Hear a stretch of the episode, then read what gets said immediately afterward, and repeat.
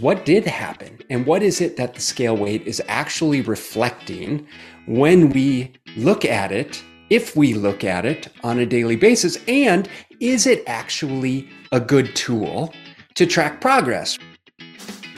Welcome to the show where we help you make smart nutrition simple. If you want proven nutrition strategies to help you build a better body and create the energy to show up for your family without overly restrictive and unrealistic dieting, then you're in the right place. Make sure to subscribe and enjoy this episode. Um, I'm happy to be here with you. Today, we're going to be talking about scale weight. And the reason I brought up this topic today for this Facebook Live, as well as for this podcast episode, is because uh, I received a number of frantic messages at the beginning of the week for people that were post Super Bowl saying, What the F just happened when they looked at their scale weight? And so it begs the question is what did happen? And what is it that the scale weight is actually reflecting when we look at it, if we look at it on a daily basis? And is it actually a good tool to track progress, right? Because you have some people that say, oh, you know, only measure yourself once a week, only measure once a month. And then we, in fact, we have our clients measure themselves or weigh themselves every single day. Well, why is it that we do that? I will share that with you in terms of how we can leverage that data in an effective way for most people. And this is this is generally speaking, this is not the case for every single client, but I will share the reason why we do this. So, you know, on a day-to-day basis, what is our weight a reflection of? And what is it that the scale actually represents? Typically, what we see on the scale is simply a reflection of our behaviors over the past 24 to 48 hours, right? And the reason for this is because, well, what, what are we actually weighing? Well, we're weighing skeletal mass, we're me- measuring bone, we're measuring muscle, we're measuring organs, we're measuring connective tissue, we're measuring uh, fluids, in the body, both you know water and blood and, and and fat mass. Of course, we're measuring fat mass. So I think what a lot of people are looking for is when they weigh themselves on a daily basis, say, am I losing fat or am I gaining fat or am I gaining muscle?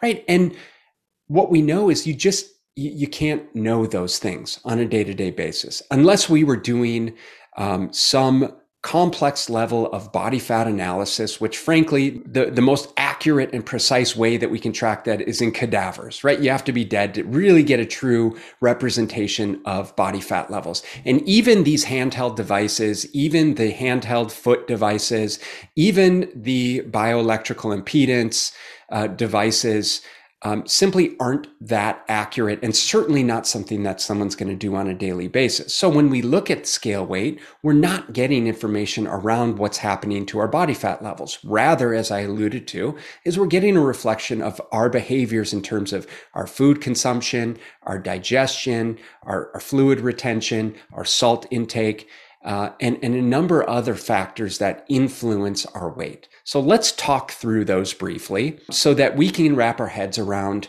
why is it that our scale fluctuates on a daily basis? Now, as I mentioned, I had a number of clients reach out and kind of stress out earlier on in the week, expressing that they needed to reduce their calorie intake. They needed to increase their exercise levels.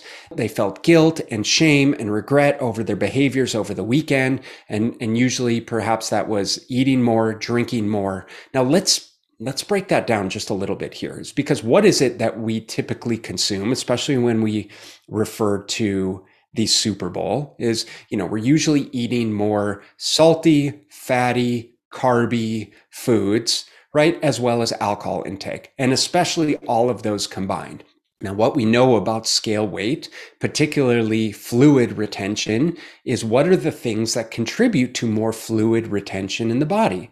Salt, carbs, alcohol, all of those things can contribute to increases in weight by virtue of more fluid retention. And so oftentimes what we see on the scale when you've had a higher carbohydrate meal, a saltier meal, you've drinking more alcohol is we're going to see an uptick in scale weight. Now, that doesn't mean that you've put on body fat. All it means is you're retaining more fluids, typically retaining more water.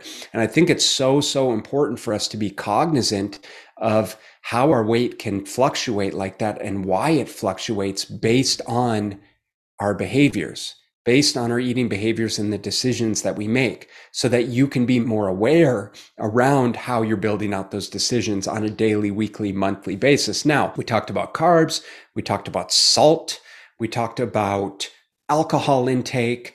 What else can contribute to increases in scale weight? Well, uh, how about poop?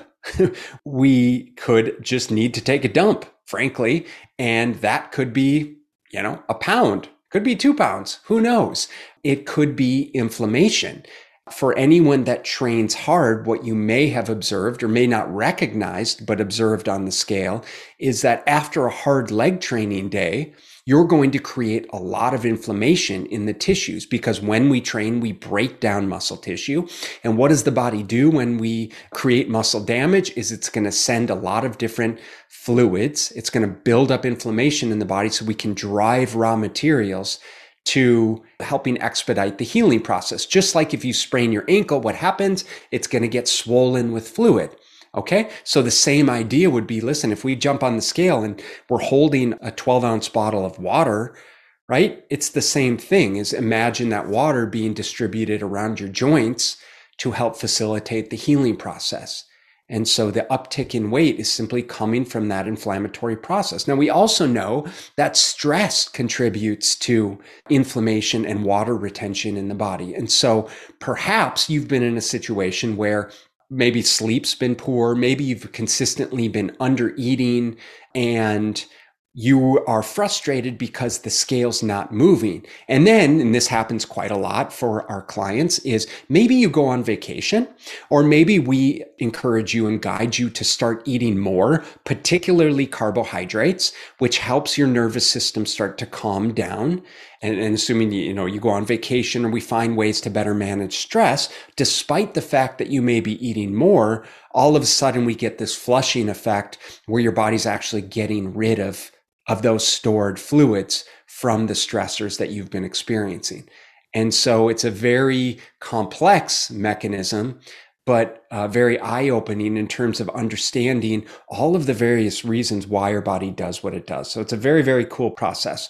So I think that that's really, really important for all of us to acknowledge is look at there's, there's a myriad of reasons why you are storing excess weight. Mostly that's coming from body fluids. And, and perhaps you even just ate a meal later at night, the night before. Maybe you're weighing yourself at a different time of day. And I challenge any of you listening to weigh yourself first thing in the morning, which is what we typically recommend. So we typically recommend wake up, take a leak, get on the scale as close to naked as you're comfortable and weigh yourself every single day. And you'll get a very good idea of how that weight fluctuates day to day. But if you were to do that, also weigh yourself, just do this once as you don't want to do this consistently, but weigh yourself at night uh, before going to bed. And, you know, it's not uncommon for me to see a seven or eight or nine pound difference uh, from morning to night. Just again, based on fluid retention, based on food, undigested food, stool, inflammation, so on and so forth.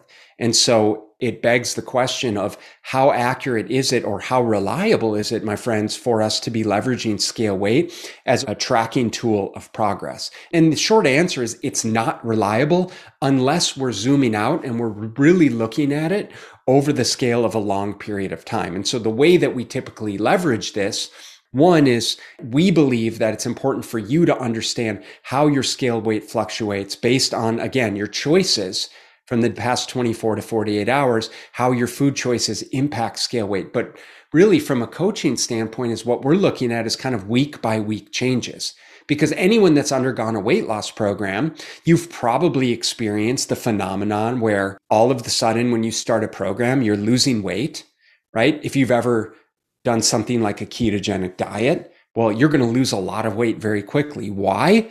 Well, it's not because there's some magic around keto. It's because you just cut out an entire food group, carbohydrates. And when you eat carbs, you are going to store more fluids in the cells. That's just how the body uh, utilizes carbs is it drives carbs into the cells the sugars into the cells but water goes with that And so you're naturally going to be storing more water. If you eliminate carbs, well, hello, you're going to lose a lot of water weight. You're going to lose a lot of water weight. And that's why people get so obsessed with all of the quote unquote progress that they see on the scale when they start a low carbohydrate diet. But I hate to tell you this, it's not body fat. It's simply water weight. And so you really need to reinforce that over time with an actual calorie deficit in order to truly see body fat changes.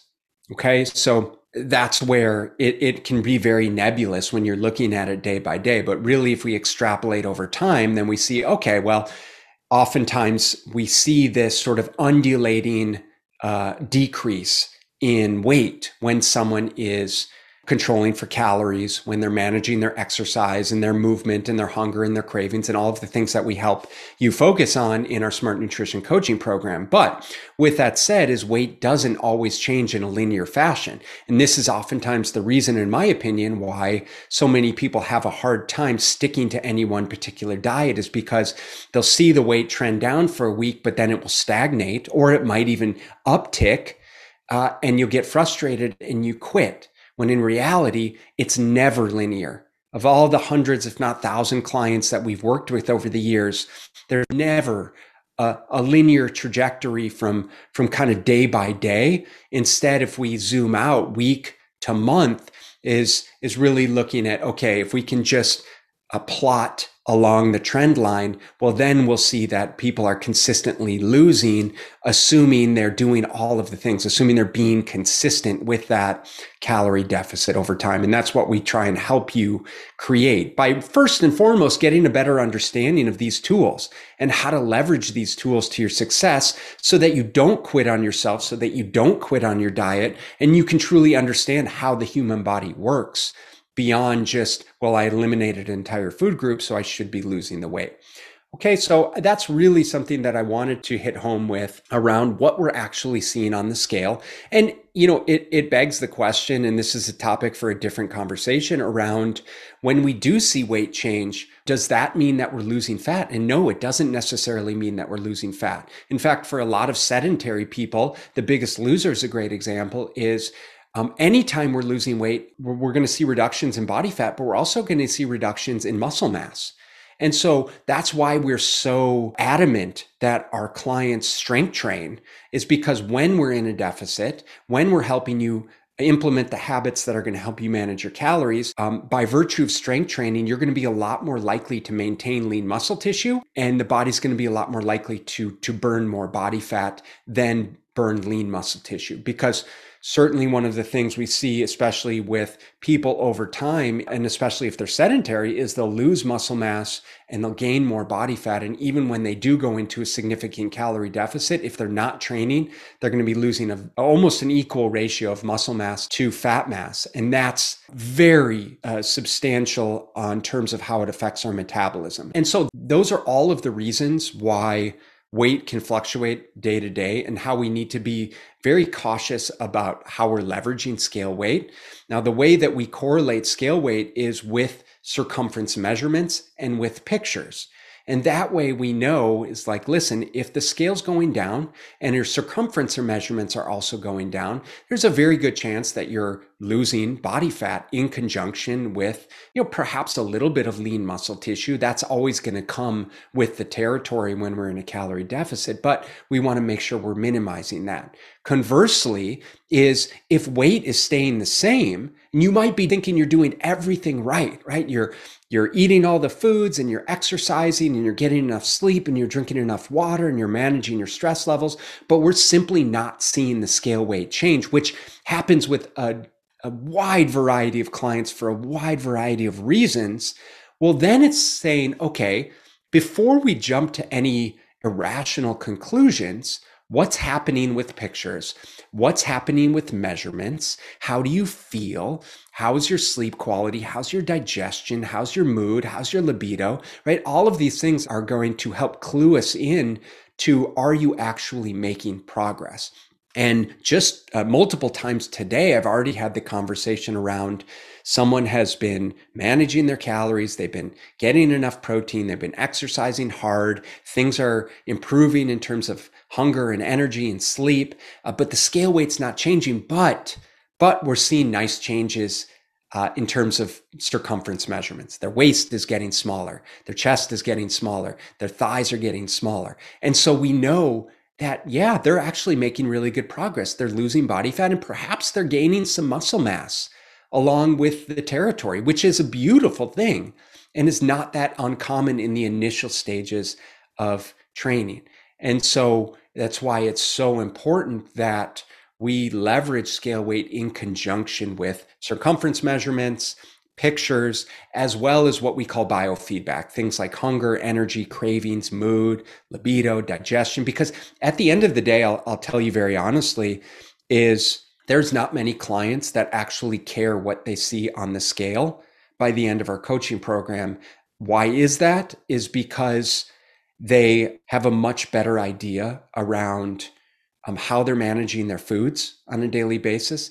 They have improved confidence and clarity around um, what they need to be doing and how to manage their intake daily in a way that affords them flexibility and freedom in their lifestyle so that they can eat and drink what they want within reason. They have seen that their body composition has substantially changed despite their perception that their weight should have initially been lower now, all of a sudden, even if their weight is 10 or 15 pounds heavier than what they thought they needed to be, they are fully aware that doesn't matter because they love the way that they look. They love the way that their clothes fit.